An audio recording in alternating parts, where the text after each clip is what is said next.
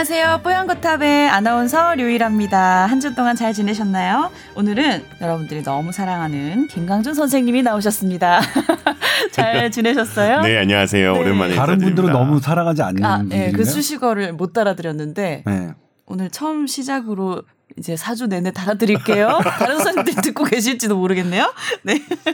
네, 선생님, 어, 더위에 아주 취약하시잖아요. 엄청 취약합니다. 예, 여름 이제 거의 다 가고 있는데 어떻게 지내셨어요? 저는 진짜 여름에는 네. 너무 힘든 게 이번에 제가 말씀드렸는지 모르겠는데 요로결석에 또 어, 걸려가지고 언제요? 아, 정말 제가 진짜?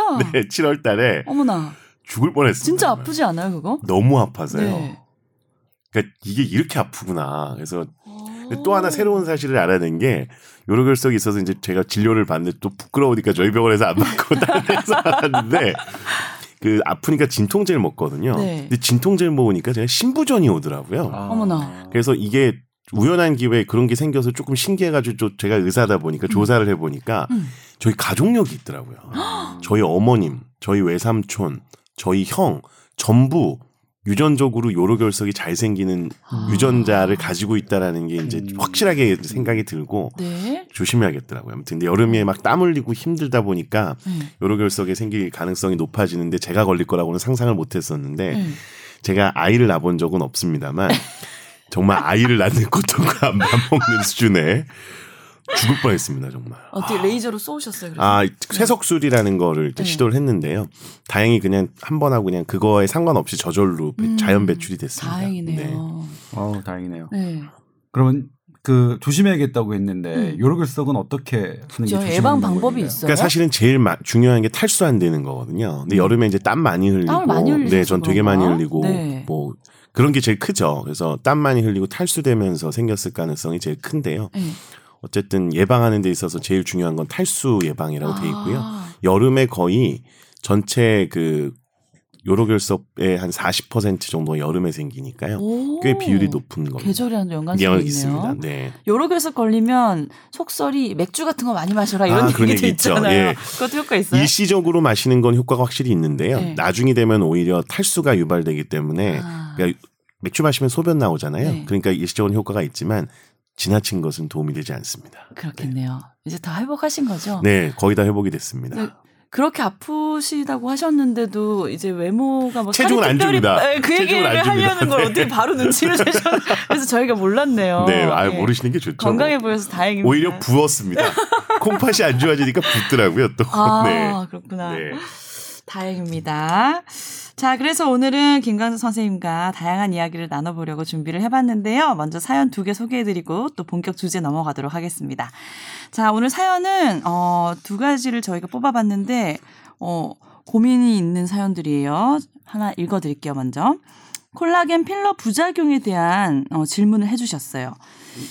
용해제가 없는 필러인 콜라겐을 재생한다는 필러 엘란셀을 맞고 언니가 매우 힘들어합니다. 상담 때는 실장님이 아주 안전하고 본인은 이 필러의 부작용을 들어본 적이 없다. 프리미엄 필러다. 이런 얘기만 했지. 녹이는 용해제가 없다는 얘기는 해주지 않았다고요. 언니는 여러 불편감으로 항생제를 먹었고 4년이나 되는 지속 기간 중에 어떤 문제가 생길지 몰라서 너무나 불안해합니다. 네이버에서 안티 성형이나 가슴 아픈 사람들 같은 카페 검색을 해보면 지속 보증 기간에 혹, 혹은 이후에 갑자기 커지고 딱딱해졌다. 절대 안 없어진다.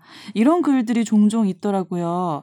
그래서 좀 음, 용해제 없는 콜라겐 필러의 필러의 피해에 대해서 좀 알려주세요 하셨어요.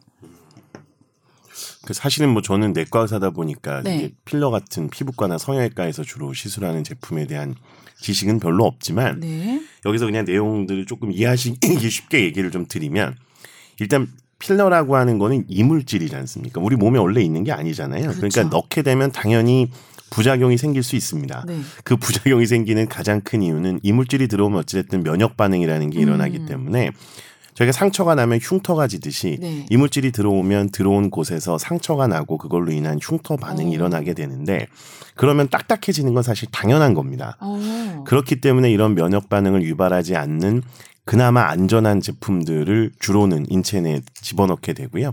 안전성 평가 같은 것들을 하지 않으면 이런 제품들은 사실 시판이 될 수가 없고 의료용으로 사용될 수도 없습니다. 그래서 제가 생각하기에는 이제 기자님은 별로 안 좋아하실 수 있지만 식품의약품안전청이라고 하는 안전처에서 네. 이런 의료기기라든지 의약품에 대한 안전 관리 요원으로 제가 또 일을 하고 있는데 네. 대부분은 이러한 제품들은 말씀드렸던 이렇게 부작용에 대한 것들을 검증을 다 음. 하고서 사실은 나오게 되기 때문에 네. 안전한 것들이 대부분이긴 합니다. 네. 근데 이제 여기서 이야기하는 이 제품에 대한 부분을 실제로 사용을 해보진 않아서 제가 다 말씀드리기는 어렵겠지만 네. 지금 말씀하셨던 불편감이라든지 뭐 갑자기 음. 딱딱해진다든지 이런 것들은 어쨌든 아무리 면역 반응을 줄이고 없앨 수 있다고 하더라도 일부는 남아있기 때문에 들어온 곳 주변으로 해서 피부가 유착이 되거나 붓거나 음. 아니면 거기서 섬유화 과정 같은 게 생기면서 조금 이렇게 음. 부작용이 생길 가능성이 있기는 있고요. 네. 대부분은 그런 게 시간이 지나면서 좋아지기 때문에 별다른 문제가 안 생기긴 합니다만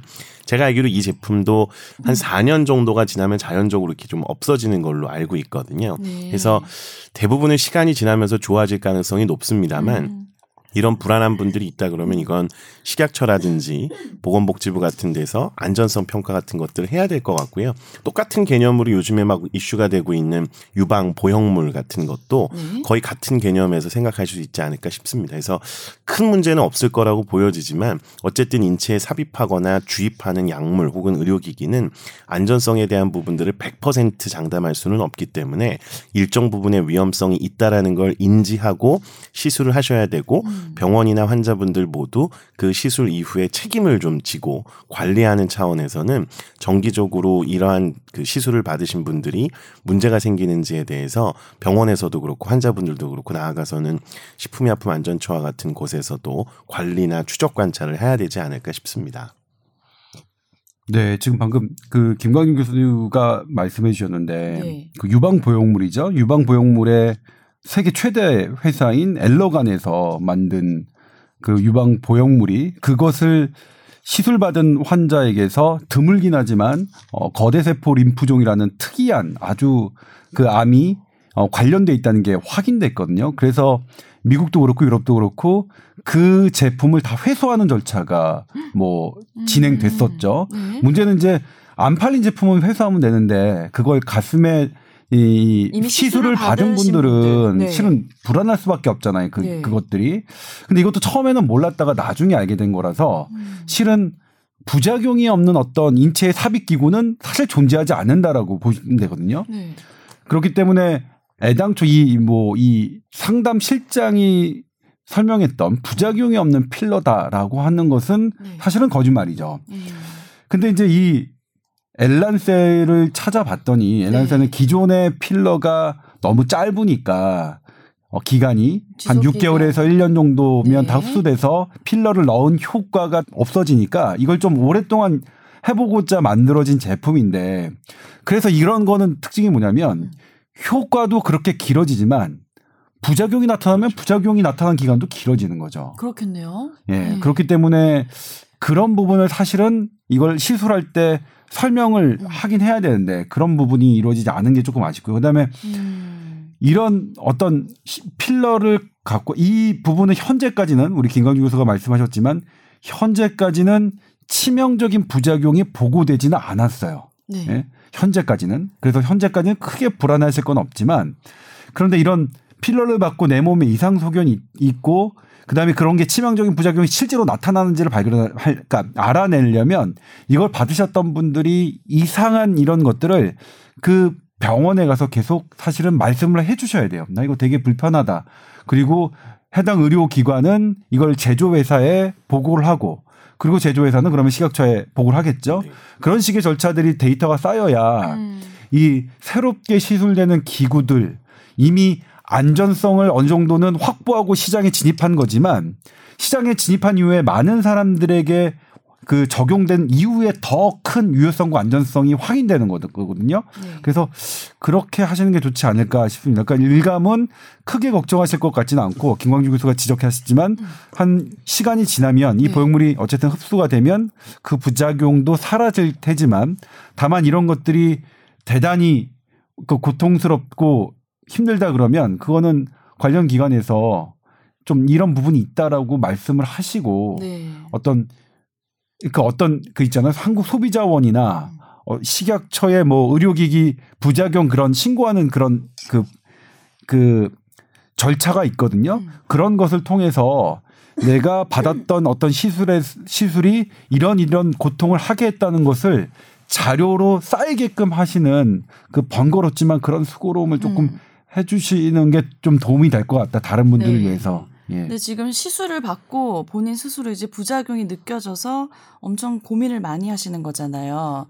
근데 제가 이제 뭐 성형이나 시술의 경험이 있긴 하지만 해보면은 어, 100% 만족스럽다 이런 경우는 잘 없더라고요. 음. 항상 뭐가 어, 잘못됐나 싶은 네. 불안감도 항상 있고 또 진짜 실제로 잘못돼서 필러 말고 저는 음. 보톡스를 맞아본 적이 있는데 팔자 어디예요? 팔자주름이 너무 심해가지고 아. 맞아본 적이 있는데 어 입이 잘안 아, 벌어지게 수 웃어지고 막 이래서 어 막 저도 한참 시간이 지나기를 기다리고 그런 네. 경험들이 다 있어요. 우리 여성분들은 또 많으실 수 있는데 어쨌든 이거는 좀 시간이 지나면 분명히 좋아지실 것 같으니까 너무 조급해하지 마시고 좀 기다리는 게 방법일 수도 있겠네요. 그러니까 네. 이게 제가 그 메시지가 있는 것 같습니다. 이 사연을 이야기하면서 조금 몇 가지 정리해야 될 부분이 있는데 첫 번째는 필러를 맞아 보셨다 그러면은 이렇게 필러를 쓰고 나서 효과가 떨어지면 다시 맞는 경우가 있잖아요. 네네. 그러면 제가 이제 궁금한 게 효과가 짧더라도 부작용이 적어서 음. 차라리 여러 번을 맞더라도 심각한 부작용의 확률을 떨어뜨리는 게 좋을지 네. 아니면 좀 번거롭더라도 이게 자주 맞는 거가 좋은지 음. 아니면 그냥 한 번 맞고 부작용의 위험성이 조금 증가되더라도 오랜 기간 한 번 맞고 오랜 기간 동안 그냥 유지되는 게 좋을지에 대한 게 호불호가 갈릴 거 아니에요. 네, 그렇겠죠. 아나운서님도 그런 게 다르실 거 아닙니까? 네네. 어떤 게 더 좋으세요? 아, 저는 어쨌든 좀 소극적인 방법이 저는 좋다고 생각하거든요. 네. 성형이나 이런 시술 쪽에서는.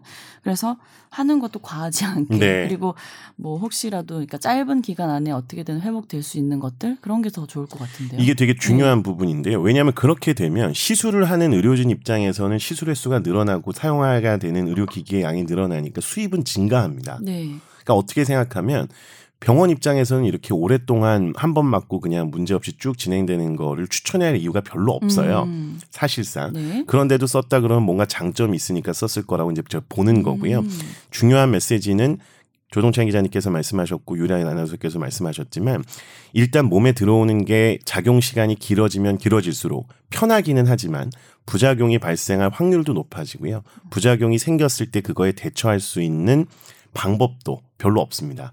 일본 같은 경우에는 그래서 대부분의 경우에는 약도 우리나라는 약을 하루에 한 번 먹는 약이 선호가 되지만 하루에 세 번 먹는 약이 대부분입니다. 그 이유는 작용 시간이 짧으니까 아. 그 약을 먹어서 문제가 생기더라도 한 시간이 두세 시간만 지나면 대부분 부작용이 없어지는 아, 보통 뭐 일반 약이요. 예, 굉장히 네. 그런 경향이 당해서 이건 성향의 사실은 문제고 음. 어떤 이득이 있으면 부작용이 있을 수 있다라는 걸 인지하시고 제품 혹은 의료기기 혹은 시술을 선정하실 때 상식적으로 음. 그런 생각을 가지고 계시 면 좋을 것 같고요. 네.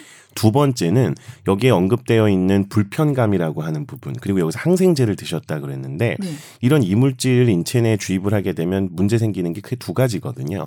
첫 번째는 균이 들어와서 생기는 감염이 있습니다. 그건 외부에서 균이 들어왔기 때문에 균을 없애기 위한 항생제를 쓰는 게 당연한 건데 이것과 별개로 일단 이물질이 몸속에 들어오면 염증 반응이 생기거든요. 네. 그게 이제 면역에 의해서 생기는 반응인데 이런 면역 반응은 사람이 통제할 수가 없습니다. 그리고 개개인에 따르는 차이가 너무 심하기 때문에 어떤 분은 똑같은 시술 방법으로 똑같은 기술 좋은 의사가 지- 시술을 했음에도 불구하고 심각한 염증 반응이 일어날 수도 있고 어떤 분은 없을 수도 있어서 개개인 차가 오히려 어떤 의료진이나 제품 자체의 성능에 비해서 훨씬 더 큰 영향을 줄 수 있기 때문에 말씀하셨던 것처럼 시술을 받고 나서 뭐 이렇게 특별히 불편하지 않았었던 적도 있고 불편한 적도 네. 있을 수밖에 없는 그러한 자연적인 그런 특성을 가지고 있다라는 거를 꼭 인지를 좀 하셨으면 좋겠고요. 네. 결론적으로는 시술 자체는 절대적으로 100% 안전할 수는 없고 음.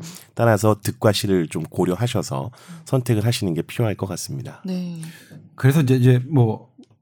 다 말씀해 주셨지만 저는 개인적으로 제 주변 사람들이 어- 물으면 어떻게 대답하냐면 새로운 기술에 대해서 좀 이따 해봐. 음. 많은 사람들이 해본 다음에 이거 얼마 잔인한 이야기긴 한데 다른 사람을 마루타로 삼은 다음에 하는 그러니까 얘기인데.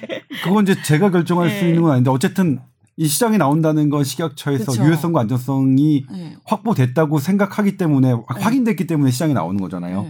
그러니까 시술되는 건 당연한데 그래도 그 만족감은 또 다른 만 일이잖아요. 음. 그러니까 이거 이 제품이 만, 어떻게 되느냐 안 되느냐. 그래서 저는 개인적으로 그럽니다. 뭐 개인적으로 네. 그렇다고요. 네. 이것도 좀 제가 무슨 병이 너무 많아 갖고 사실 좀 네. 건선이라는 병도 있거든요. 어, 피부병이요. 예, 피부에 건선이 생기면 정말 온몸이 막 이렇게 발진이 생기고 가려서 막 긁습니다. 네.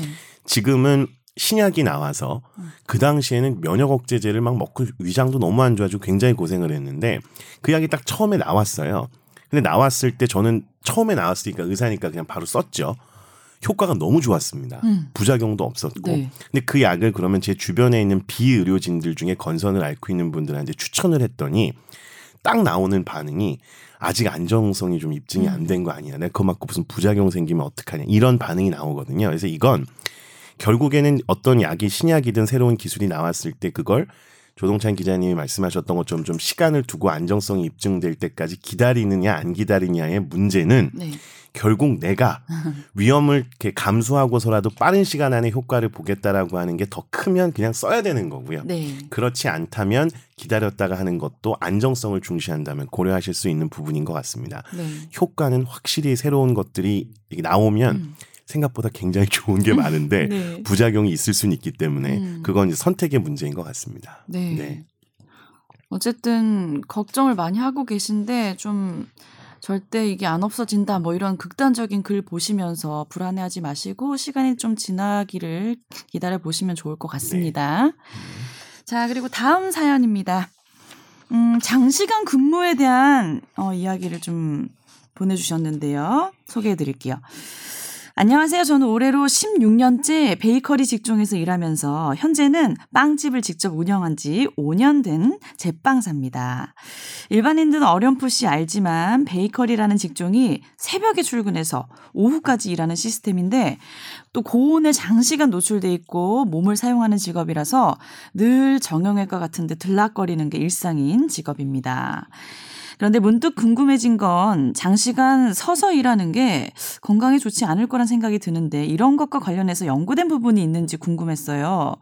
제가 빵집을 개업한 이후에 보통 새벽 4시 30분부터 오후 7시쯤 마무리하는데 가만히 생각해 보니까 서서 일하는 시간이 보통 12시간에서 14시간까지 이르더라고요.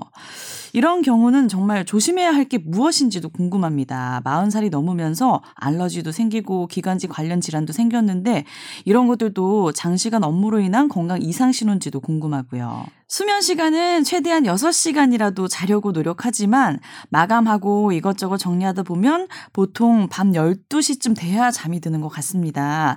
그리고 또 요즘 복용하는 약은 알러지 반응이 생길 때 먹는 피부과 약과 손가락 관절 통증이 생길 때 먹는 정형외과 약, 그리고 습도가 높아지면 호흡이 불편해서 처방받은 벤토린이라는 약이 있습니다. 자, 어쨌든 건강 조심하시고 저희 응원해 주신다고 하셨는데 어, 이런 고민을 좀 상담해 주셨어요. 그 이게 제가 유일 아나운서께서 이제 읽으시면서 느끼셨겠지만 네. 여기서 이제 이분이 고민하시는 게 제가 생각했을 때는 장시간이라고 하는 부분인 것 같은데 네. 사실 근무 시간이라고 하는 게 다 사람마다 다르지 않습니까? 음. 그리고 똑같은 사람일지라도 똑같은 시간을 일해도 어떨 때는 피곤하고 어떨 때는 안 피곤할 수 있잖아요. 음. 이 시간이라고 하는 개념에 대해서 저희가 시- 근무 시간에 대한 연구들도 굉장히 많은데 네. 그때마다 이제 자꾸 문제가 되는 건 뭐냐면 개개인별로 견딜 수 있는 근무 시간이 다 다르다라는 게 이제 굉장히 큰 문제입니다. 그래서 네. 어떤 사람은 뭐 12시간을 일해도 멀쩡하고 음. 어떤 시간은 6시간만 일해도 힘든 것처럼 그쵸. 이분한테 결국에 이 시간이라는 게 숫자상으로 나오는 절대적인 수치가 중요한 게 아니라 본인의 몸이 뭔가 이상 신호를 보낸다 그러면 그분한테는 이건 과로에 해당하는 노동 시간인 거죠. 네. 그래서 이분이 이미 얘기하시고 계신 것처럼 정형외과를 들락날락거려야 음. 된다면 이거는 오랜 시간 동안 본인이 몸을 쓰면서 어쩔 수 없이 나의 근육 관절, 뼈 같은데 무리가 오고 있다라는 신호기 때문에 음. 결국에는 이거는 이분한테는 과로에 해당하는 시간으로 저는 봅니다. 네. 그런 증상이 없다면 사실은 크게 문제가 안 되겠지만 그래서 이게 일단 첫 번째 메시지인 것 같고요. 오히려 제가 그냥 봤을 때 더 중요한 거는 이분은 제빵사라고 하는 특이한 직업을 특이하다기보다는 좀 밀폐된 공간에서 오랜 시간 동안 특수한 어떤 물질들을 다뤄야 되는 직업이다 보니까 네. 기관지 쪽에 알레르기 반응이 나타난다고 써주셨는데 오. 이건 실질적으로 제가 봤을 때는 검사를 좀 해보시는 게 좋을 것 같습니다. 네. 그 제빵을 하는데 사용되는 여러 가지 밀가루라든지 거기에 사용되는 효모라든지 음. 여러 가지 뭐 이렇게 당분 같은 성분들이 실질적으로 이분의 기관지에 알레르기 반응을 유발을 해서 천식 반응이라든지 호흡기 질환을 유발할 수 있는 가능성이 있고요. 네. 밀폐된 공간에 있다 보니까 환기가 잘 안 되고 음. 그런 이렇게 공간상에서 환경적인 요인으로 인해서 질환이 악화될 가능성이 있어서 드시고 계시는 약이라든지 흡입기 같은 걸 봤을 때는 이분은 정형외과적인 문제 이외에 알레르기 내과라든지 호흡기 내과 등에서 기관지 혹은 천식과 같은 호흡기 질환에 대한 검사를 받아보시는 게 도움이 될 것 같습니다. 네. 네. 아우 제빵사 베이커리 직종에서 일하신 일하는 게 이렇게 힘든 힘들어요. 일이군요. 저희 동생도 카페 운영하거든요. 네. 진짜 하루 종일 빵 만들고 서서 손님 그러니까요. 받고 진짜 하루 종일 서 네. 있더라고요. 네. 그래서 이제 이런 게 어떻게 말씀을 드려야 될지 모르겠 일단 뭐 김광준 교수님이 말씀하셨지만 그러니까 절대적인 시간 사람마다 다 다르기 때문에 이 과로의 시간이나 어떤 일의 강도나 이런 것들을 어떤 딱 정해놓고 구체적으로 이 정도 시간에 이 정도 강도 일하면 그건 과로다 이렇게 할 수 있는 게 아니라 내 몸의 상태에 따라 내가 그걸 버티냐 아니냐에 따라 과로는 달라진다. 그렇기 때문에 내 몸이 힘들 힘든 상태가 된다면 그건 분명히 가- 과로다라고 말씀하셨고 네. 지금 보내주신 사연을 보면 이분의 상태는 과로가 지속된 상태라고 보- 네. 봐주신 음. 거죠. 근데 그러면 이분은 어떻게 하면 될까요? 이거는 이분은 그러니까 가게 문을 닫고 쉴 수도 없는 상황이고. 그러니까 저희가 이제 네. 뭐그 SBS에서 하는 생활의 달인 같은 프로그램 보면 네. 이런 베이커리 제빵 하시는 분들 전문 달인분들 꽤 많이 나오시잖아요. 네. 근데 그분들을 봤을 때 제가 느꼈던 거는 결국에 근로 시간이 절대적으로 증가함에 따라서 꼭 반드시 어떤 제품 혹은 식품의 수준이 올라가지는 않더라고요. 네. 자기만의 방법을 찾아서 음. 시간을 단축하면서도 질을 올릴 수 있는 방법을 음. 찾아야 되는데 네. 쉽지는 않은 것 같습니다. 그래서 음. 이거는 결국에는 이분의 몸 상태가 본인의 어떤 삶을 영위하는 데 있어서 필수적인 직업적으로 이렇게 소득을 얻는 데 있어서 필요한 어떤 근무 시간이 본인의 몸이 버텨주지 못한다면 네. 이를 나눌 분을 찾으시거나 음. 아니면 말씀드렸던 것처럼 다른 방법을 되겠어요. 찾을 수밖에 없습니다. 이건 네. 네. 네. 뭐 쉽진 않으시겠지만 그런 것 같네요. 일을 나누어서 하실 분을 네. 이제 좀 고민해 보시든가 아니면 지금 하고 시, 하시는 일 중에서 좀 줄일 수 있는 네. 그런 일들을 조금 그럼요. 압축하는 그런 부분이 필요할 것 이렇게 같아요. 소소하게 이상 신호가 왔을 때 정말 이거를 경각심을 갖고 아, 중요합니다. 이게 큰일 났구나 이 정도까지 생각하면서 이때 이제 건강 관리를 해줘야지 네. 이거 그냥 무시하고 살다가는 더 큰 병이 올 수도 있고 예. 맞습니다. 안아 되잖아요. 그리고 또 하나 네. 있는데 그 저희 백종원 씨가 하고 있는 골목 식당 같은데 보면 그 포방 터 있는 돈가스 집 있지 않습니까? 못 봤어요. 나못 보셨나요? 제가 그분을 보면서 느낀 게 뭐냐면 네. 그분도 굉장히 오랜 시간 일을 하시고 음식 관리하시는데 시간을 쏟는데 사실 저희가 운동이라는 걸 하거나 뭔가 건강 관리를 하면 본인이 가지고 있는 육체적인 노동 혹은 과로를 견뎌낼 수 있는 본인의 능력이 올라갑니다. 네. 그러니까 일을 줄이는 것도 방법이 되지만 네. 본인만의 건강관리법을 찾아서 예를 들면 헬스클럽을 다닌다. 어려우시겠지만 음. 어떤 식으로든 본인이 가지고 있는 체력을 높이기 위한 방법을 찾으셔야 됩니다. 네. 그런 게 건강 관리인 거고 그걸 통해서 내가 정해진 시간 이상을 노, 운- 이렇게 노동을 했을 때도 몸이 견디실 수 있도록 체력적인 부분을 놀- 올리시는 것도 방법이 되겠습니다. 그러니까요. 이 자영업 하시는 분들은 본인 이게 사업체라고 생각하시니까 어떻게든 쉬는 시간 줄이고 최대한 네. 열심히 일하려고 하시는 마음은 알겠는데 일반 직장인들하고 비교해 봤을 때는 저희는 점심 시간 정확하게 지키고 네. 퇴근 시간 어떻게든 칼퇴근하고 싶어 하는 그렇잖아요. 그렇죠. 그러니까 그런 분들 보면서 이제 조금 이제 관리를 좀 하시면서 건강이 중요한 거니까 일을 하셨으면 좋겠네요. 네. 운동 선수만 사실은 운동 선수가 사실 몸이 제일 큰 재산인 음. 사람들이잖아요. 네. 그런 분들이 엄청나게 몸 관리를 하듯이 네. 이런 전문적으로 본인이 일을 반드시 해야 되는 본인의 노력으로 금전적인 이득을 이렇게 벌을 수밖에 없는 이런 전문가분들도 본인의 몸이 재산이기 때문에 관리를 하셔야 됩니다. 네. 네. 알겠습니다. 이상 신호가 오고 있는 중이니까 좀 정확하게 진단 받으시고 관리를 잘 하시기 바랍니다. 자, 그리고 오늘 본격 주제에 대해서 얘기를 해볼까 하는데요. 오늘의 주제는 이 삶의 행복에 대한 이야기를 해볼까 합니다. 갑자기 너무 뜬구름 잡는 주제인가 싶기도 하시겠지만 사실 행복이라는 게 우리 건강과 아주 직결되어 있는 또 문제이기도 하잖아요. 자, 오늘 김감 선생님 노년외과 또 전문이시니까 최근에 또 행복한 노인이 오래 산다라는 조사 결과도 있었다면서요? 예, 그 주홍찬 기자님께서 아마 소개를 해주실 것 같습니다. 네. 네. 지금 우리가 인간은 행복하는 인간의 이제 삶의 목적은 행복이다. 행복이 가장 중요하다.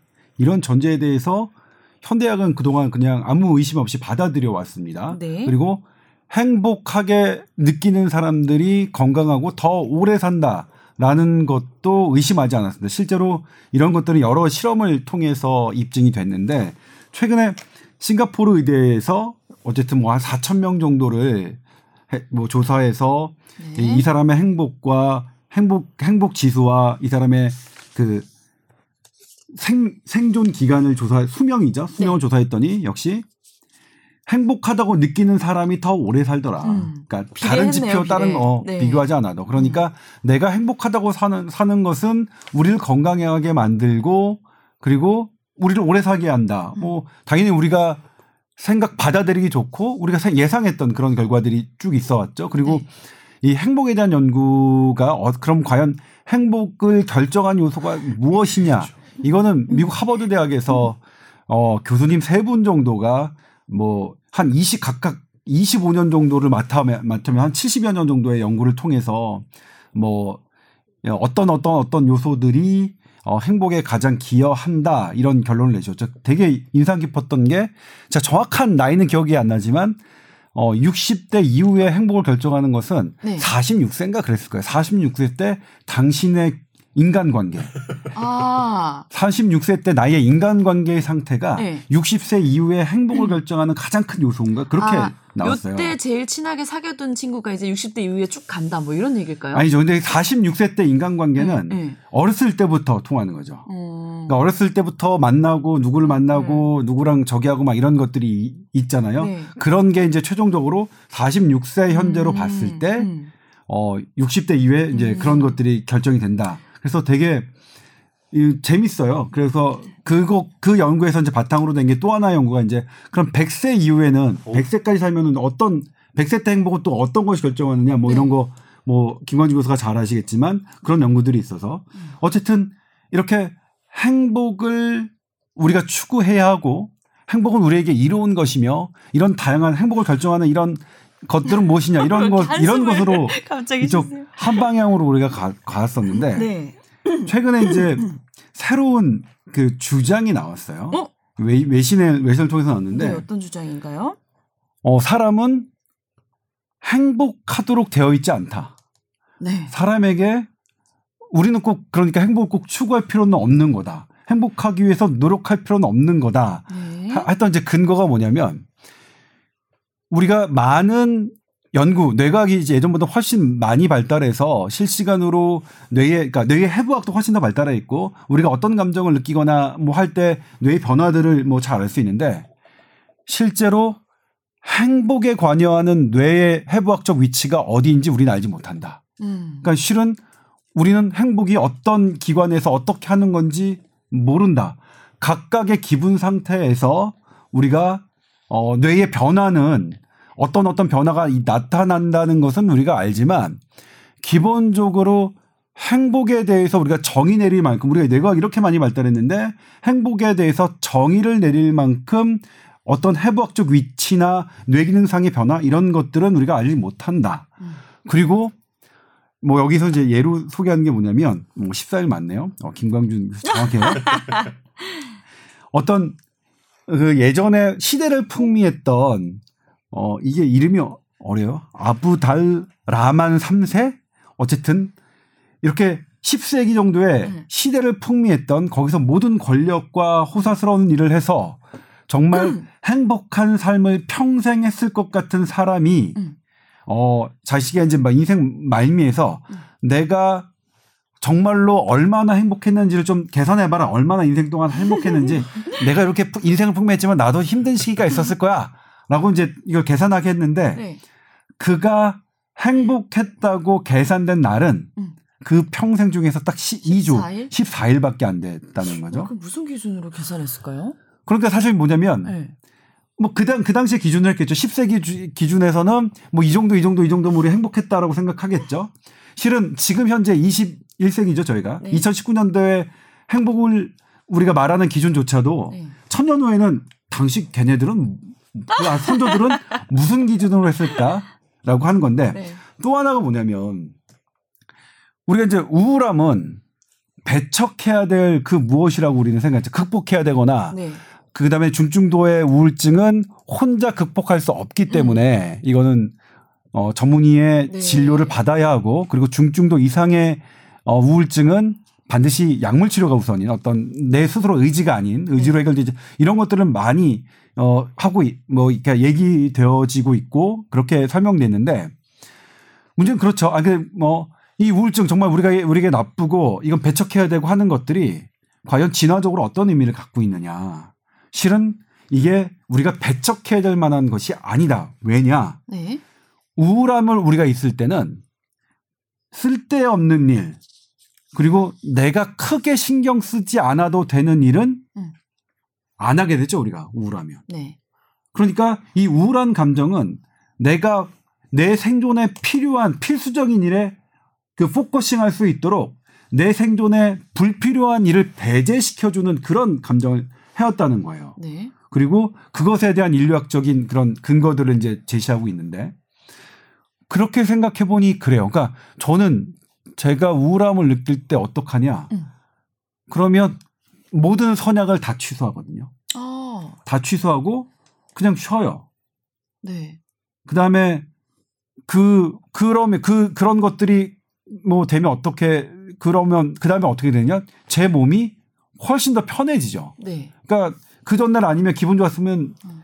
어 부어라 마셔라 했을 텐데 우울하기 때문에 선약 취소하고 부어라 마셔라 안 하고 집에 가서 음. 뭐 기분 좋지는 않지만 뭐 대충 뭐뭐 재미 그때는 저는 이제 우울할 때 가장 제가 좋아하는 어떤 영상이나 무언가를 하는데 제일 좋아하는 게 이제 우리가 이 방송 전에 얘기했던 스- 스타크래프트 음. 그 영상을 보는 거거든요 remaster 그래서 어떤 한 명 꽂히면 이제 뭐 음. 김, 김택용의 경기를 처음부터 끝까지 봐야 된다 아까 명장면 그렇게 보면 훨씬 더뭐 기분 좋아지거든요 그래서 아 분명히 저는 일리가 있다 이런 것도 우리가 생각했던 우리가 나쁘다고 생각했던 음. 감정들이 어 이렇게 이렇게 어 이렇게 어 배척해만 되는 게 아니라 네. 그 우울한 감정에 있는 가치도 어. 생각해 볼 필요가 있는 거다. 네. 물론 물론 제가 한 게 아니라 이거는 이제 이것과 관련된 심리학자들이 네. 외, 외신에 투구를 해서 네. 제가 지금 소개시켜 드리는 겁니다. 그러니까 단순히 생각했을 때 물리적으로 통증이 오면은 힘들고 아픈데 이게 꼭 필요한 거잖아요. 우리가 살면서 그렇죠. 그거랑 같은 생각인 거네요. 유사하죠. 예, 예, 네, 예. 진짜 이게 저희가 이거를 이제 조동찬 기자님께서 알려주셨을 때 어떤 생각이 들었냐면 이 싱가포르에서 연구한 게 결국 65세 이상의 노인들을 대상으로 해서 4년 간격으로 계속 환자분들의 건강 상태를 추적 관찰하는 일종의 코호트 연구라는 거였습니다. 네. 이걸 했을 때 65세 이상에서 행복감이 어떤지에 대한 거를 평가하는 점수를 매겨서 네. 전화로 이제 설문 조사를 해 가지고 그 점수를 가지고서 행복감이 높다 낮다를 가지고 환자분들의 질병 유무라든지 생존 여부에 대한 것들을 확인을 했었던 연구인데 이러면 이제 이게 왜 중요하냐면 노인분들일수록 이렇게 슬픈 소식을 접하게 될 가능성도 높잖아요. 네. 예를 들면 주변에 있는 사람이 뭐 음. 돌아가셨다거나 음. 뭐 자녀 혹은 가족이 죽었다거나 혹은 본인이 병에 큰 병에 걸렸다거나 그래서 병원에 오시면 암 환자 분인데 암이 있는지를 모르는 분들도 꽤 음. 많거든요. 이게 맞느냐? 네. 그래서 얘기하셨던 것처럼 만약에 암 환자라는 걸 본인이 인지하는 순간 행복감이 없어지고 행복감이 없어지면 그걸로 인해서 건강에 또 문제가 생길 거니까 암으로 인해서 가뜩이나 몸도 안 좋은데 심리적으로도 위축되고 우울해지면서 건강에도 안 좋은 영향을 미칠 수 있지 않을까 하는 게 일반적으로 저희가 생각하는 통념이잖아요. 네. 그러면 과연 그게 진짜냐. 음.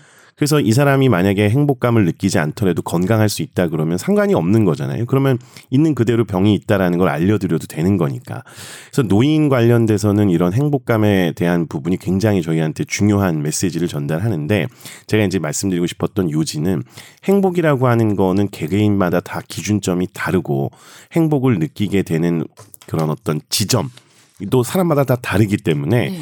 우리 기준으로 행복을 정의하는 건 사실 의미가 없다라고 생각이 들고요. 네. 여기 나왔던 것처럼 이 사람한테 어떤 특정한 정보를 줌으로써 그 사람이 행복할 거야, 불행할 거야라는 걸 얘기하는 것조차도 음. 생각하는 것조차도 그거는 사실 저희가 생각하고 있는 선입견에 의한 거지 그분의 입장에선 다른 음. 기준으로 받아들일 수 있는 거라서 네. 저는 그냥 있는 그대로의 팩트를 전달하는 걸더 음. 선호하긴 합니다. 음. 근데 이제 그러한 행위 예를 들면 제가 보호자분한테 설명을 하고 환자분한테 아 이 환자분 암입니다라고 얘기를 할때 음. 보호자분들은 왜 이분이 노인이고 충격을 받아서 건강이 더 나빠질 것 같은데 그런 얘기를 하셨냐고 하면 음. 이런 배경을 다 얘기 드릴 수는 없잖아요. 저희는 네. 이런 걸 아니까 네. 환자분한테 이런 정보를 전달하는 게 꼭 나쁘지만은 않다라는 걸 알기 때문에 전달을 하는데 배경 지식에 차이가 생기는 게 일단은 좀 어려운 점인데요. 네. 어찌됐든 행복이라는 건 너무 주관적이고 음. 정해진 기준이라는 게 다 다르기 때문에 음. 저는 뭐 지금 여기서 뭐 어떤 답을 낸다기보다는 음. 개개인마다 다 다른 기준을 충족시킬 수는 없어서 팩트는 전달하는 게 맞다.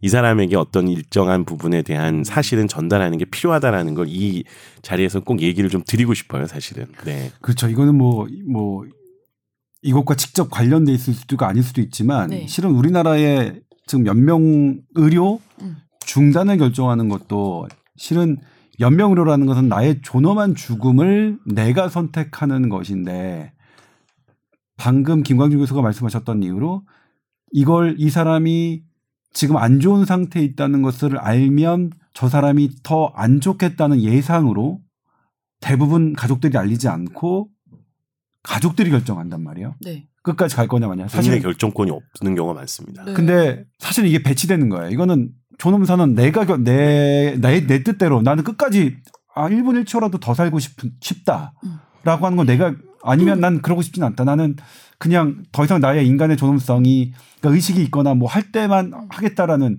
음. 내가 선택해야 되는 건데 이게 안 이루어지고 있는 부분이라면 물론 그 나의 의견을 대신하는 게 나와 정말 가족 가까운 가족이긴 하지만 음. 그래도 나는 아니잖아요. 그래서 근데 그 또 가족의 입장을 들어보면은 부모님이 만약에 살아계실 때 절대 연명 치료하지 마라 이렇게 뭐 귀에 못이 박히도록 말씀하셨는데 딱 그 순간 됐을 때 그 말을 못 따르겠더래요. 그럴 수 있죠. 나는 이분을 음. 보내기 싫은 네네, 거예요. 당연하죠. 네.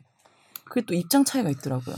그렇죠. 네. 근데 만약 이제 그거는 충분히 그 고귀한 거죠. 그러니까 나의 부모님이 1분 1초라도 더 살고 싶 살았으면 좋겠다는 마음은 뭐 나쁜 말이 아니라 되게 그것도 되게 예쁜 마음이죠. 따뜻한 마음인데 근데 이제 이걸 저는 그렇게 생각 나라면 어떨까? 그러니까 뭐냐면 내가 만약 죽을 때에서 죽을 때가 죽음이 다가왔는데 당연히 나의 자식은 내가 1분 1초라도 더 살길 바랄 텐데 그 마음은 알지만 그럼에도 불구하고 나는 그냥 내 의지대로 일찍 그냥 갔으면 좋겠다라는 생각을 저는 해봤거든요. 물론 그때가 돼서 내 생각이 또 바뀔지는 모르겠지만 그렇기 때문에 이거는 사실은 그 자식들이 부모님이 1분 1초라도 더 살고 싶어 하는 마음은 이 연명의료의 이 기준으로 보면 극복해야 할 대상이거든요. 그거는.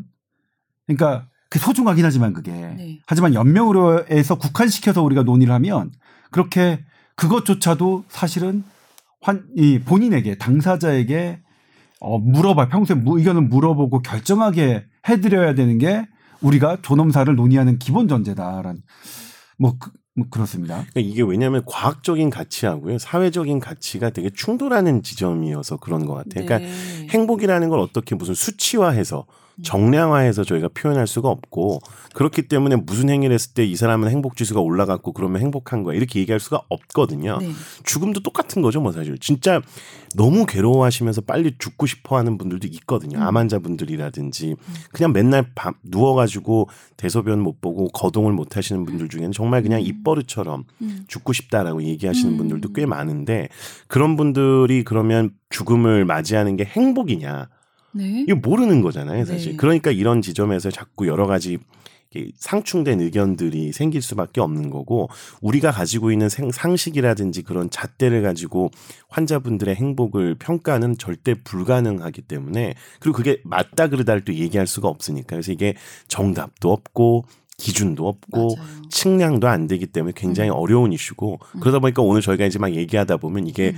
말인지 방인지 이게 좀 산으로 갈 수도 있습니다. 음. 네. 아, 저는 그래서 이제 음. 이, 이 글을 어제 읽고 상당히 그러니까 어떤 생각이 들었냐면 제가 이제 이거는 팟캐스트에서 여러 번 말씀드린 적 있지만 지금은 이성적 판단과 감성적 판단, 이성과 감성을 뇌과학으로는 구분할 수가 없습니다.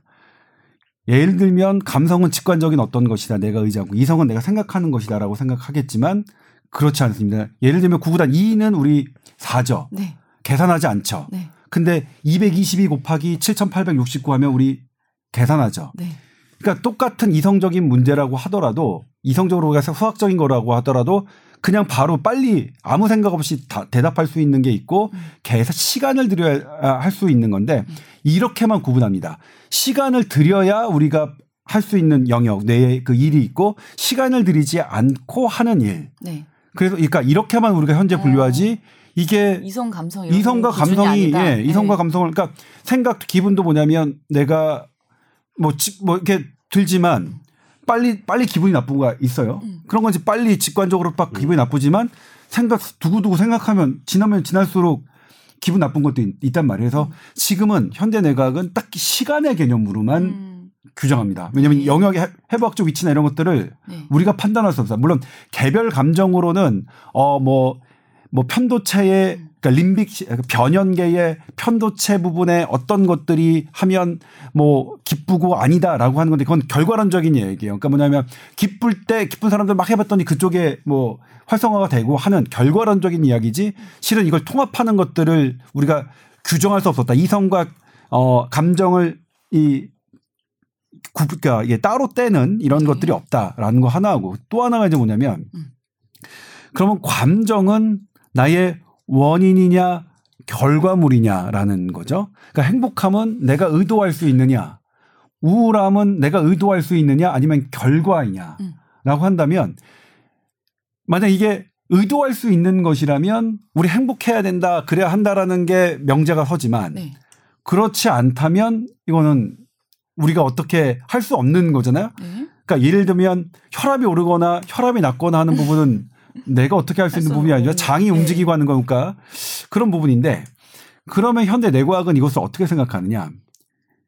이 시- 내가 우리가 제, 그러니까 제가 이제 평소에 사석에서 자주 하는 얘기지만 네. 내가 어떤 거를 선택 여기 커피와 녹차가 있으면 커피와 녹차를 선택할 때 난 커피를 선택한 거다 라고 하면 그건 저의 자유 의지잖아요. 근데 실은 이 커피, 커피를 선택하긴 행동이 있기 전에 이미 뇌에서는 커피를 선택하도록 이 작동하고 있어요. 나는 이미 이걸 선택할 때 내 자유 의지로 선택했다고 생각하지만 이미 뇌에는 이걸 선택하도록 어 물론 짧은 시간 그러니까 그, 그 직전에 그리고 그 전에 커피를 선택하도록 만들었던 그 직전에는 또 그것을 하도록 하는 어떤 움직임이 있었고, 그러니까 시간으로 따지면 우리가 하는 행동에 그러니까 계속 거슬러 올라가서 계속 무언가가 있었던 거예요. 그러니까 현대 내각의 지금 봉착한 문제가 뭐냐면 자유 의지가 개입할 여력이 없어요. 지금 현재. 네. 어 근데 물론 이제 이걸 조금 그분들은 어떻게 말씀하시냐면 현재까지는 그 뉴턴의 방정식, 뉴턴의 중력장 안에서의 이 뇌 신경세포의 운동을 우리가 계산하기 때문에 자유의지가 어, 개입할 여지가 없지. 이게 아인슈타인의 일반 상대성 이론이나 양자 역학 개념으로 들어가서 우리가 계산하면 자유의지가 개, 개입할 여지가 생길지도 모른다라고 생각하는 건데 현재까지는 봉착해 있습니다. 현대 뇌과학이 극복해야 되는 거예요. 그러니까 자유의지라고 하는 건 뭐냐면 자, 인간이 인간을 벌할 수 있는 이유는 자유의지 때문입니다. 그러니까 이 사람이 어떤 어렵죠. 사람을 너무 어려워요. 아, 너무 저- 재밌지 아, 않아요? 그래요? 전 어려워요. 이 사람이 내가 유일한 아나운서를 때렸, 때렸어요. 때리면 저는 벌을 받겠죠. 벌을 받는 이유는 얘가 내가 자유의지로 유일한 아나운서를 때렸기 때문에 처벌하는 거예요. 근데 내가 자유의지를 개입할 수 없는 상황.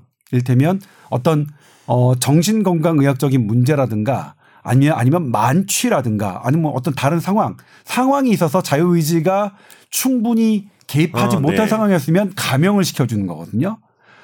그래서 시- 실은 현재 이제 뇌과학자들이 지금 뭐 그거는 이 분야에서 핫해요. 그리고 이거 극복해야 돼. 이거 사람들이 받아주겠어? 근데 현재까지는 2019년 현재는 실은 어 자유의지가 개입, 개입될 이 틈을 현대 뇌과학이 아직은 못 찾았어요. 음. 그런 그런 부분이 있어요. 근데 그거는 그건 이제 우리가 어 없다는 게 아니라 아 이걸 설명할 만큼 우리가 아직 가- 발달하지 않았다. 좀 더 이걸 발달시켜야 된다는 건데 그러니까 그것과 이제 동일하게 이걸 생각하면 네. 그런 생각이 들었어요. 이거는 이제 그냥 행복과 우울감은 행복감이나 우울감은 과연 내가 의도할 수 있는 내가 선택할 수 있는 것이냐 아니면 내가 지금 어, 이 순간에 그러니까 이 직전 행복감을 느끼기 직전에 수많은 조건들에 의해서 결정될 수밖에 없는 감각이냐 네. 뭐 그다음에 우울감도 결정될 수밖에 없는 감각이냐 그러면 이제 이게 결과라고 한다면 어떤 의미가 있냐면 받아들이는 게 더 중요하거든요. 네. 아, 우울감 받아들이자. 음. 행복 행복감 받아들이는 거 좋죠. 좋은 거야 뭐 좋은 거니까 받아들이자라는 음. 걸로 약간 바뀔 수 있는 여지가 있거든요. 음. 근데 실제로 이 이제 이 아까 그 기사 외신에서 소개시켜드린 그 저자들이 내세운 근거에는 2009년도 이제 논문이 있는데, 그러니까 버지니아 미국 버지니아 대학인데 실제로 우울감은 우울감은 세로토닌이 낮을 때 생기잖아요. 물론 세로토닌만 우울감을 뭐 관여하느냐 그건 아니에요. 지금 온갖 거 그러니까 다요. 세로토닌, 도파민 그다음에 최근에는 가바까지 실은 그래서 아 지금은 어느 정도냐면 아, 정말 우울감과 행복감을 하는 뉴로 그러니까 신경 전달 물질 진짜 뭔지 모르겠다. 네. 이 정도예요. 근데 음. 분명히 세로토닌이 낮은 상태는 분명히 차이가 나는 거는 확인되고 네. 있으니까 세로토닌이 낮은 낮은 상태에서 우울감은 어떤 어려운 문제를 분석하는데 상당한 도움을 준다라는 연구 결과를 이 제시하고 있어요. 음. 그러니까 우리가 우울감이라는 이런 것들이 이제 이거는 뭐냐면 다, 아까 말씀드렸지만 다른 걸 배제함으로써 나의 좋을 때는 뭐 사실은 다 좋잖아 다 받아들이잖아요. 네. 근데 내가 우울할 때는 아 귀찮은 것들은 다 이 떠내 뭐 이렇게 쳐내니까 음. 그래서 어려운 문제를 해결하는 음, 것 때문에 도움을 준다. 저는 사실 이거를 2009년에 발표된 연구 결과인데 저는 사실 어제 처음 봤어요. 음. 깜짝 놀랄까. 아 이런 것들도 연구를 하는구나. 음. 물론 이게 이제 심리학적인 연구라서 음. 어떤 이제 명확하게 이렇다 이렇다라고 제시한 게 아니라 하나의 가설로서 네. 이럴 수 있다라고 이제 돌려 돌려 돌려 말씀하신 거긴 하지만 네. 아, 그래서 저는 되게 좀 신비로웠던 게 물론 행복하는 게 좋긴 하지만 행복을 부정할 수는 없겠지만 어떤 우리가 살면서 느끼는 괴로움과 우울감들도 음. 사실 그만한 가치가 있을 수 있다라고 맞아요. 네. 뭐 생각이 들었어요. 제가 그게 최근에 느꼈던 건데요. 정확하게. 얼마 전에 제가 크게 아팠었잖아요. 근데 그 전에는 제가 워낙 성향이 좀 밝은 느낌의 사람이니까 사람들이 너는 고민 있냐? 너는 항상 긍정적으로 생각하잖아. 이렇게 주변에서 평가를 많이 해주세요. 그럼 나 스스로도 나는 그런 사람이야. 이렇게 생각하고 사는 거예요. 그래서 방송을 이제 그때 당시에는 막 새벽 방송을 오랫동안 했었는데, 아, 그래도 너무 즐겁고 재밌다. 이렇게 생각하고, 어, 지나다가 큰 병에 한번 걸리고 나서 이제 생각이 바뀐 게, 아, 내가 나를 너무 속이고 있었나? 이런 생각이 들더라고요. 그래서 무조건 행복해지려고 노력하고, 아, 괜찮아, 난 행복해. 이렇게 생각했던 게, 잘 생각해보니까 분명히 그 새벽에 일어나고 이런 스트레스도 있었고, 그런 생방송 매일매일 긴장해야 되는 그런 것도 있었는데, 너무 그거를 내가, 어, 막 무시하고 네네. 좀 생각 안 하려고 했던 거예요. 그러니까 이 말이 정말 맞는 게 우울하고 힘든 것도 그냥 받아들여야지 어떠, 어떻게 보면 더 큰 행복이 올수 어. 있다는 거죠. 그래서 요즘은 진짜 마음을 내려놓고 힘들면 어 힘들구나 하고 받아들이는 연습을 진짜 하고 있거든요, 제가. 네. 그럴 수 있겠네요, 네. 진짜. 이게 저도 갑자기 궁금해졌는데 과학자들이 뭔가 이렇게 몰두해가지고 어떤 과학적인 성과를 낼 때 굉장히 큰 행복감을 네. 얻잖아요. 네. 뭔가 뭐 노벨상을 받았다든지. 네. 근데 그렇게 되려면 불행해야지 또 그렇게 되거든요. 사실 그 무슨 얘기냐면 음. 우리가 흔히 얘기하는 행복의 조건인 금전적인 거라든지 네, 뭐 네, 네. 사회 활동이라든지 아니면 뭐 가족과의 행복한 시간이라 이런 걸다 네. 희생을 해야 음.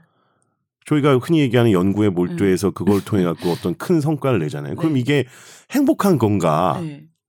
이런 갑자기 궁금증이 생기는 거죠. 그러니까 유일 아나운서께서도 방송이라고 하는 걸 통해서 본인이 직업적인 행복감을 얻기 위해 음. 다른 행복을 희생한 그렇죠. 셈이 되잖아요. 네. 그리고 그걸 부정 혹은 무시하고 계셨을 수도 음. 있는 거고 그렇다 그러면 지금 다 연결되는데 과정이 행복이 중요한 건지 결과를 통해서 얻었던 걸로 행복한 게 중요한 건지 이런 것도 본질적으로 이제 좀 고민해 볼 만한 이슈가 되죠.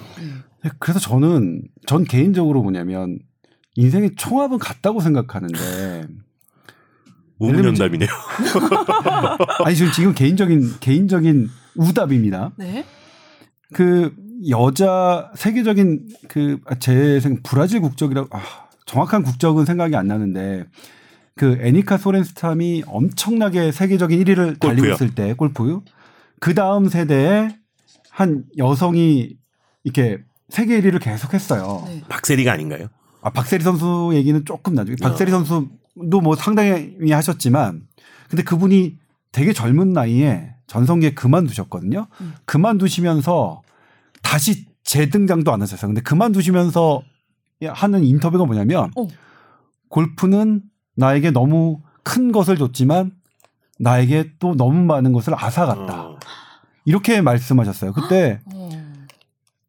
뭐 그런 거죠. 근데 박세리 선수도 최근에 그런 인터뷰를 했잖아요. 내가 음. 이제 실패하지 않았으면 음. 계속 우승만 하는 계속 그렇게만 했으면 내가 지금처럼 삶을 그냥 즐기거나 담담하게 받아들이는 좀 더 성숙한 인간이 되지 못했을 것이다. 그러니까 그렇게 막 슬럼프에 빠지고 뭐하고 하다 보니까 그런 슬럼프들이 훨씬 더 득이 된다는 말씀을 최근에 하신 것 같거든요. 근데 그러니까 박세 선수 그 인터뷰 보면서 저도 되게 많이 배웠어요. 음. 저보다 아마 어리 어리실 것 같긴 한데 네. 근데도 아 저런 걸 깨달으시는구나. 음. 그 슬럼프가 주는 그런 어 슬럼프 얼마나 네, 괴로워 네. 특히 운동 선수의 슬럼프라는 것은 뭐 힘들어요. 어, 우리가 상, 그러니까 상상할 수도 없는 네. 그런 부분인데 그런 슬럼프가 줬던 그런 교 이익에 대해서 말씀을 하시더라고요. 그래서 그리, 그래서 이제 그 여자 골프 선수가 뭐 생 떠올랐는데 결국 그러니까 방금 그 김광규 교수가 했지만 노벨상을 받기 위한 엄청난 행복을 느끼려면 그건 사실은 공짜가 아닐 것이다라고 그렇죠. 생각이 들어서 그래서 뭐 총합은 꼭 같은 건 아닌가 이런 음. 생각이 막. 과정에서 마이너스가 됐던 거를 한 방에 네. 그냥 확 파지티브로 바꾸고 이게 연령대에 따라서 또 차이가 있을 것 같아요. 네. 어린아이들은 사실 어떤 결과가 나오기 전에 행복감이 느껴지니까 과정 자체가 훨씬 더 중요할 것 같고요. 어. 나이가 드신 분들 특히나 아까 그 설문조사에 있었던 것처럼 노인분들은 네. 이미 어느 정도를 다 이루거나 뭔가 새로운 걸 하기에는 조금 그러니까 과정에서 행복감을 느끼는 거가 어려운 분들이 아닐까. 그러니까 음. 오히려 결과에 대한 부분을 가지고 본인의 행복을 평가하실 텐데 그렇다 그러면 이제 연령대별로 행복을 추구하는 가치관이라든지 음. 뭐가 나를 행복하게 할 건지에 대한 것도 다 달라질 것 같거든요. 네. 지금 행복감을 느끼시는 거하고 어렸을 때하고 네. 다를 거 아닙니까? 다르죠, 다르죠. 그뭐 저희가 예를 들면 네. 대학교를 갈 때는 대학교에 입학하는 게 그렇죠. 가장 큰 행복이고 네. 지금은 직장 생활 하시면서 직장에서의 인정, 뭐 가족에서의 행복 이런 게 다 다를 것 같아서 결국에는 연령대별로 또 행복감에 대한 것도 차이가 있을 것 같다는 음. 생각이 듭니다. 네. 네. 네. 뭐 하실 때 제일 행복하세요?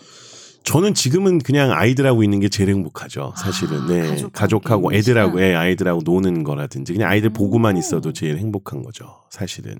아, 육아에 그런- 대한 힘듦이나 뭐 이렇게 그러니까 그런 걸 잘 모르니까요. 네, 어. 모르니까 저는 육아를 네.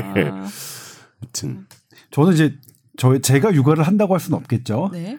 근데 저는 공교롭게 애를 키울 때 음. 제가 혼자 2박 3일을 봐야 되고 1박 2일을 봐야 되는 그러니까 24시간 이상을 봐야 되는 음. 그 그런 기회가 있었어요. 네. 어 정말 괴롭더라고요. 그러니까 아이를 3시간 4시간 보는 거 같고 네.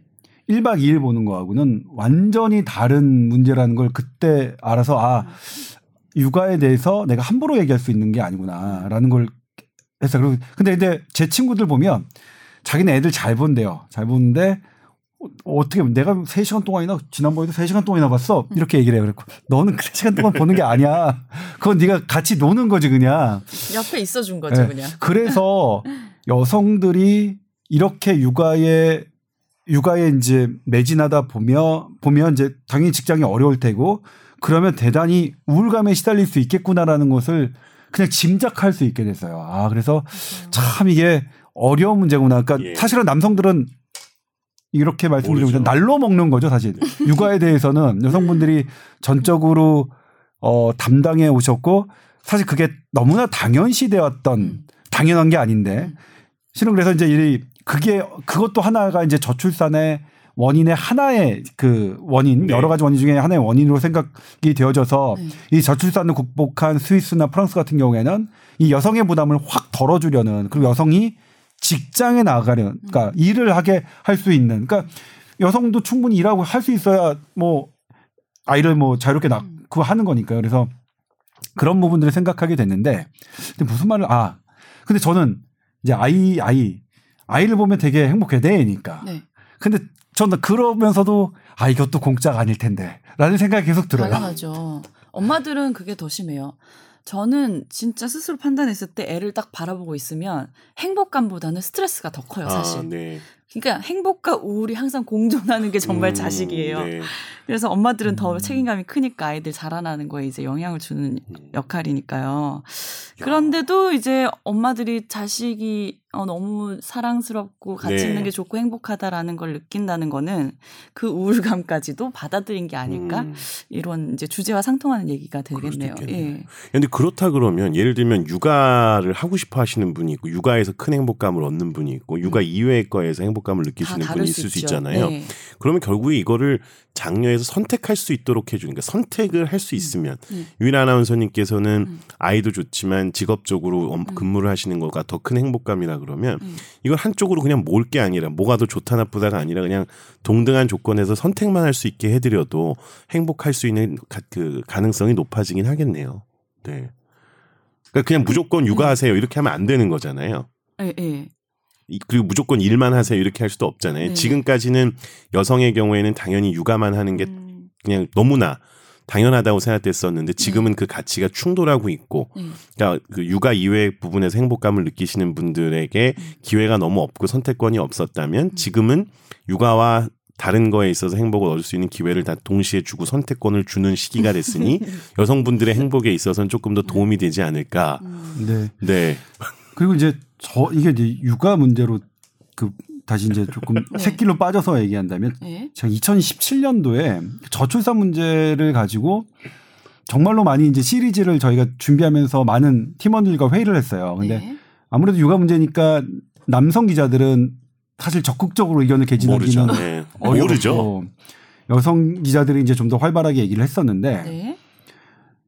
근데 제가 들었던 생각은 국가가 어떤 제 시스템으로 뭘 하고 하는 것들 이런 것들도 계속 추진해 나가야 되는데 피부에 와닿게 먼저 바뀌어야 되는 게 뭐냐 음. 여성의 육아를 그 부담을 네. 덜어주기 위해서 이건 남성들의 생각이 바뀌어야 된다고 생각이 들었어요. 어, 그러니까 이런 제도적인 게 아니라 제도적인 거는 뭐 네. 그거대로 가는데 네. 가는데 남성들이 육아는 돕는 게 아니라 네. 육아는 같이 하는 네. 거라는 인식으로 음. 사실 지금 이제 뭐 나라가 해주는 거는 나라가 어떻게 그렇게 도와주는 거는 그 육아의 부담의 절대치가 줄어드는 거죠. 네. 근데 지금 절대치가 그대로인 상황에서는 음. 나눠서 이 남성이 좀 나누는 포션이 나누는 음. 게 있어야. 이 당장 빠르게 음. 이 여성의 육아의 부담이 줄어드는 게 아니냐 이런 생각을 했었어요. 근데 음. 그래서 이제 저는 관련된 거를 그쪽으로 그 잡았는데 음. 이게 또 유럽을 보니까요. 사실은 경제 위기 때문에 그런데 유럽에서 막 뭐 이렇게 2008년인가 전 뭐 경제는 잘 모르기 때문에 네. 막 금융 사태 터지고 막 이렇게 유럽도 난리가 났잖아요. 막 네. 그리스도 막 이렇게 아, 하면서 네, 네. 근데 거기서 빠르게 회복된 나라가 두 나라가 있는데 그게 이제 저출산을 극복한 나라와 동일해요. 그게 프랑스하고 스위스인데 음. 이들이 낸 정책 중에서 무엇이 경제기를 빠르게 저겠냐 봤더니 고용하는 국민이 많, 많아야 돼요. 고용하는 국민. 그러니까 그 고용하는 국민, 그러니까 일을 하는 국민들이 많은 거죠. 일하는 국민의 퍼센티지를 봤더니 100명 중 70명, 70%예요. 음. 그러니까 70%의 국민이 어떻게든 여- 월급을 적게 받든 뭐 많이 음, 음. 뭐 그렇 좀 줄어들어도 일을 일을 하, 하고 다 일을 있다. 하고 있어 네. 있으니까 이게 소비가 살고 경제가 하더라. 그래서 이제 우리나라에서도 뭐 777 고용노동부에서 막 했던 것들이 그런 걸 백그라운드로 해서 들여온 것인데 근데 여기서 들여다볼 게 뭐냐면 10명 중 7명이 일하려면 여성들이 음. 사회 일을. 하셔야 네. 되는 거거든요. 네. 이 여러 가지 일을 일해서 음. 그래서 이런 부분들 그러니까 뭐 경제적으로 우리 일- 우리의 이런 것들을 지속 가능하게 하고 하면서도 음.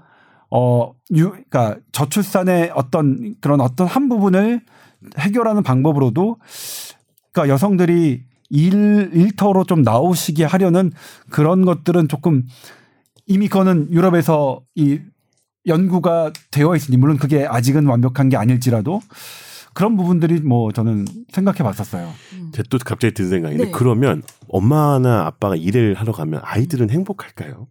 뭐가 더 음. 행복할까요? 저는 일하는 엄마잖아요. 네. 아이들은 어차피 기억을 못 해요. 아 그런가요?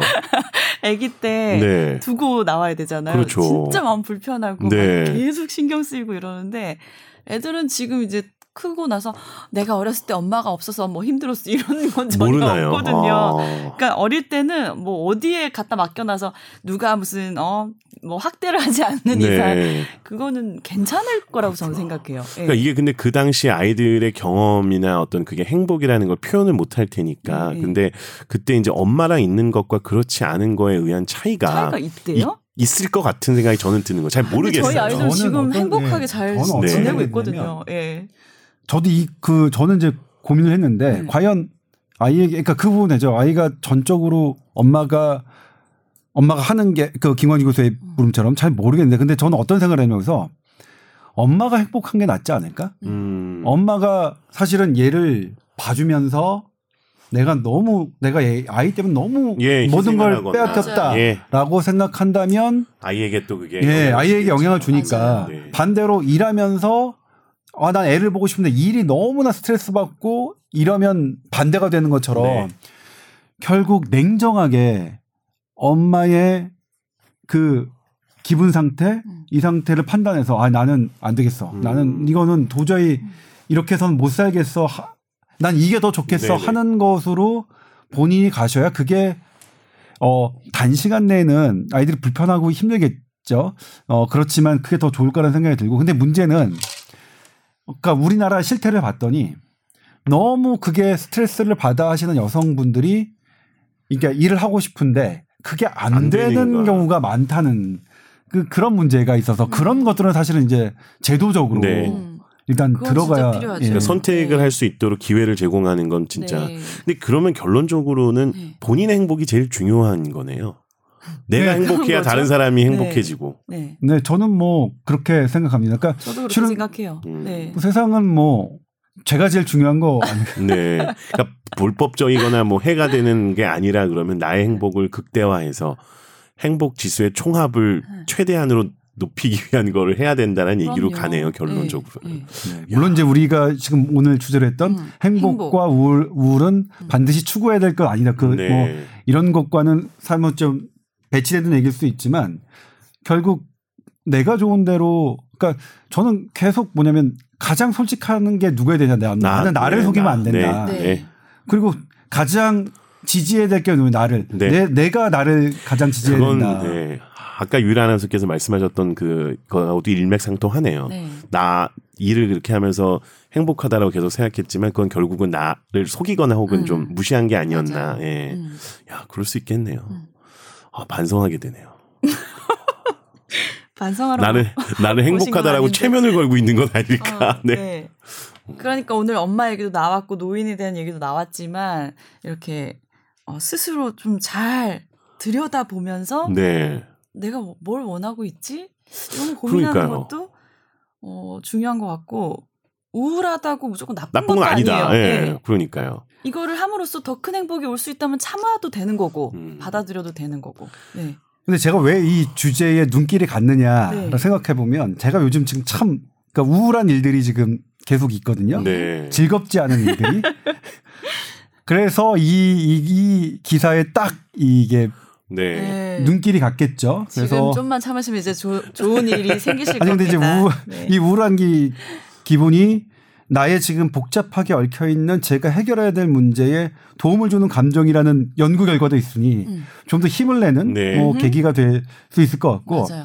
혹시 방송을 들으시는 우울한 우울함을 느끼시는 분들 네. 그렇게 이 우울함으로 뭔가를 할 수 있는 여건이다라는 네. 것으로 힘을 내셨으면 하는 네. 마음에서 예. 그런 얘기 있잖아요. 더 나빠질 게 없는 상황. 아, 예. 그럴 수 있죠. 아니, 선생님께 드리고 싶은 말씀이네요. 자꾸 제가 지금 또 생각이 드는 게, 아이, 그러면은 저희가 이제 중학생이나 고등학생들 게임하는 거 좋아하고 네. 그러면서 스타크래프트 남이 하는 거 보면서 엄청난 행복감을 느끼거든요. 네.